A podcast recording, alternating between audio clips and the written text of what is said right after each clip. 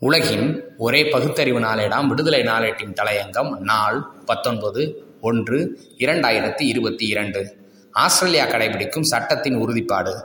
ஆண்டின் முதல் கிராண்ட்ஸ்லாம் போட்டியான ஆஸ்திரேலியா ஓபன் டென்னிஸ் போட்டி மெல்பர்னில் ஜனவரி பதினேழு முதல் முப்பதாம் தேதி வரை நடக்கிறது.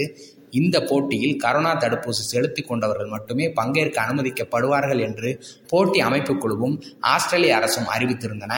ஆனால் கரோனா தடுப்பூசி எடுத்துக்கொள்ளாத உலகின் முதல் நிலை வீரரும் ஆஸ்திரேலிய ஓப்பனை ஒன்பது முறை வென்றவரும் நடப்பு வாகையருமான நோவாக் ஜாக்கோவிச் இருபத்தி ஓராவது கிராண்ட்ஸ்லாம் பட்டத்தை வென்று சாதனை படைக்கும் நோக்குடன் போட்டி அமைப்பு குழுவின் மருத்துவ குழுவிடம் மருத்துவ விதிவிலக்கு பெற்று கடந்த ஐந்தாம் தேதி மெல்பர்ன் சென்றடைந்தார். விமான நிலையத்தில் எல்லை பாதுகாப்பு படையினரால் தடுத்து நிறுத்தப்பட்ட ஜாக்கோவிச் விசா ரத்து செய்யப்பட்டது. குடியேற்ற விதிமுறைகளை மீறுவோர்கள் தங்க வைக்கப்படும் மெல்போர்னில் உள்ள தங்கும் விடுதியில் தடுப்பு காவலில் வைக்கப்பட்டார். அவரை திருப்பி அனுப்ப நடவடிக்கை எடுக்கப்பட்டது. தனது விசா ரத்து செய்யப்பட்டதை எதிர்த்து அங்குள்ள கூட்டு நீதிமன்றத்தில் அவசர வழக்கை தாக்கல் செய்த ஜாக்கோவிச்சுக்கு சாதகமான தீர்ப்பு கிடைத்தது. ஜாக்கோவிச்சின் விசா ரத்து நடவடிக்கையை திரும்பப் பெறவும் அவரை தடுப்பு காவலில் இருந்து உடனடியாக விடுவிக்கவும் கடந்த பத்தாம் தேதி நீதிமன்றம் உத்தரவிட்டது. இதனை அடுத்து தடுப்பு காவலில் இருந்து விடுவிக்கப்பட்ட ஜாக்கோவிச் ஆஸ்திரேலிய போட்டிக்கு தயாராக பயிற்சியில் ஈடுபட்டார். ஆஸ்திரேலிய ஓபன் டென்னிஸ் போட்டி அட்டவணையில் அவர் முதல் சுற்று ஆட்டத்தில் தரவரிசையில் எழுபத்தெட்டாவது இடத்தில் உள்ள சகநாட்டு வீரர் மியாமிர் மேக் மேனோவிச்சுடன் மோதுவார் என்று அறிவிக்கப்பட்டது. இதற்கிடையில் ஆஸ்திரேலியா குடியுரிமை அமைச்சர் அலெக்ஸ் ஹேவாக் தனது தனிப்பட்ட அதிகாரத்தை பயன்படுத்தி ஜாக்கோவிச்சின் விசாவை கடந்த பதினான்கு ஒன்று இரண்டாயிரத்தி இருபத்தி இரண்டு அன்று மீண்டும் ரத்து செய்தார். பொதுமக்கள் நலன் கருதி இந்த நடவடிக்கை எடுக்கப்பட்டிருப்பதாக அரசு தரப்பில் விளக்கம் தெரிவிக்கப்பட்டது. இதனால் ஜாக்கோவிச் மறுபடியும் தடுப்பு காவலில் வைக்கப்பட்டார்.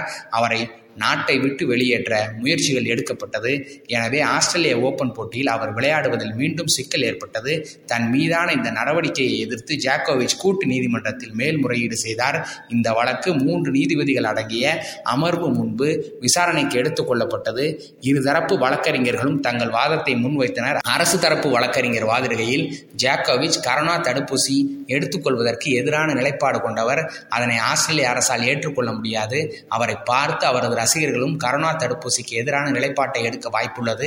எனவே ஆஸ்திரேலிய மக்களின் நலனை கருத்தில் கொண்டுதான் இந்த நடவடிக்கை எடுக்கப்பட்டது என்று தெரிவித்தார். மூன்று மணி நேரம் விசாரணை முடிந்து இரண்டு மணி நேரத்திற்கு பிறகு நீதிபதிகள் தங்கள் தீர்ப்பை அளித்தனர். நீதிபதிகள் மூன்று பேரும் குடியுரிமை அமைச்சர் எடுத்த நடவடிக்கை நியாயமானதுதான் என்று ஒருமனதாக முடிவுக்கு வந்தனர். இதைத் தொடர்ந்து ஜாக்கோவிச்சின் மேல்முறையீடு மனுவை தள்ளுபடி செய்து உத்தரவிட்டனர். அத்துடன் இந்த வழக்கில் ஆஸ்திரேலிய அரசுக்கு ஏற்பட்ட செலவு தொகையை ஜாக்கோவிச் செலுத்த வேண்டும் என்றும் ஆணையிட்டனர். விசா ரத்தை எதிர்த்து ஜாக்கோவிச் செய்த மேல்முறையீடு மனு தள்ளுபடி செய்யப்பட்டதால் அவர் ஆஸ்திரேலிய ஓபன் டென்னிஸ் போட்டியில் விளையாடும் வாய்ப்பை இழந்தார். அவரை நாட்டில் இருந்து வெளியேற்ற ஆஸ்திரேலிய அரசு உடனடியாக நடவடிக்கையில் இறங்கியது. ஆஸ்திரேலிய நாட்டில் விசா ரத்து செய்யப்பட்டு வெளியேற்றப்படுபவர் அடுத்த மூன்று ஆண்டுகளுக்கு அந்த நாட்டிற்குள் நுழைய முடியாது என்பது விதிமுறையாகும். இதனால் முப்பத்தி நான்கு வயதான ஜாக்கோவிச் அடுத்து வரும் மூன்று ஆண்டுகளில் ஆஸ்திரேலிய ஓபனில் கலந்து கொள்ள முடியுமா என்பதும் கேள்விக்குறியாகி இருக்கிறது. ஜாக்கோவிச் விஷயத்தில் நீதிமன்றத்தின் தீர்ப்பை மதிக்கிறோம் என்று ஆஸ்திரேலிய ஓபன் டென்னிஸ் போட்டி அமைப்பு குழுவினர் கருத்து தெரிவித்துள்ளனர். ஜாக்கோவிச் புகழ்பெற்ற டென்னிஸ் வீரர்தான். உலகில் டென்னிஸ் விளையாட்டில் முதல் இடத்தில் இருக்கக்கூடியவர்தான். அதற்காக சட்டத்தை வளைத்து அவரை வரவேற்க முடியாது என்று ஆஸ்திரேலிய அரசு எடுத்த நடவடிக்கையை மற்ற மற்ற நாடுகள் புரிந்து கொள்ள வேண்டும் ஏன் பின்பற்றவும் வேண்டும்.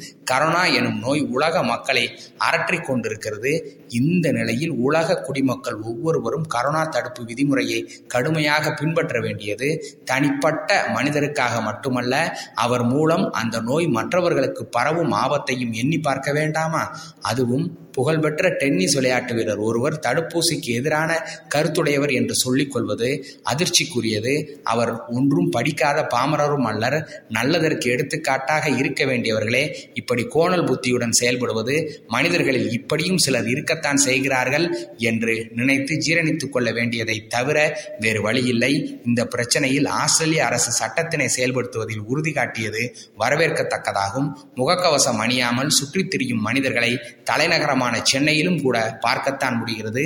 மயிலே மயிலே என்றால் இறகு போடாது. உறுதியாக சட்ட விதிகள் மூலம் இரும்பு கரம் கொண்டு ஒழுங்குமுறையை கொண்டு வருவது என்பதுதான் அரசின் நல்ல நிர்வாகத்திற்கான இலக்கணமாகும். மக்கள் நல அரசு என்பது அதுதான் தமிழ்நாட்டை பொறுத்தவரை முகக்கவசம் அணியாதவர்களுக்கு அபராதம் விதிப்பது மிக சரியான நடவடிக்கையே ஆகும். நன்றி வணக்கம்.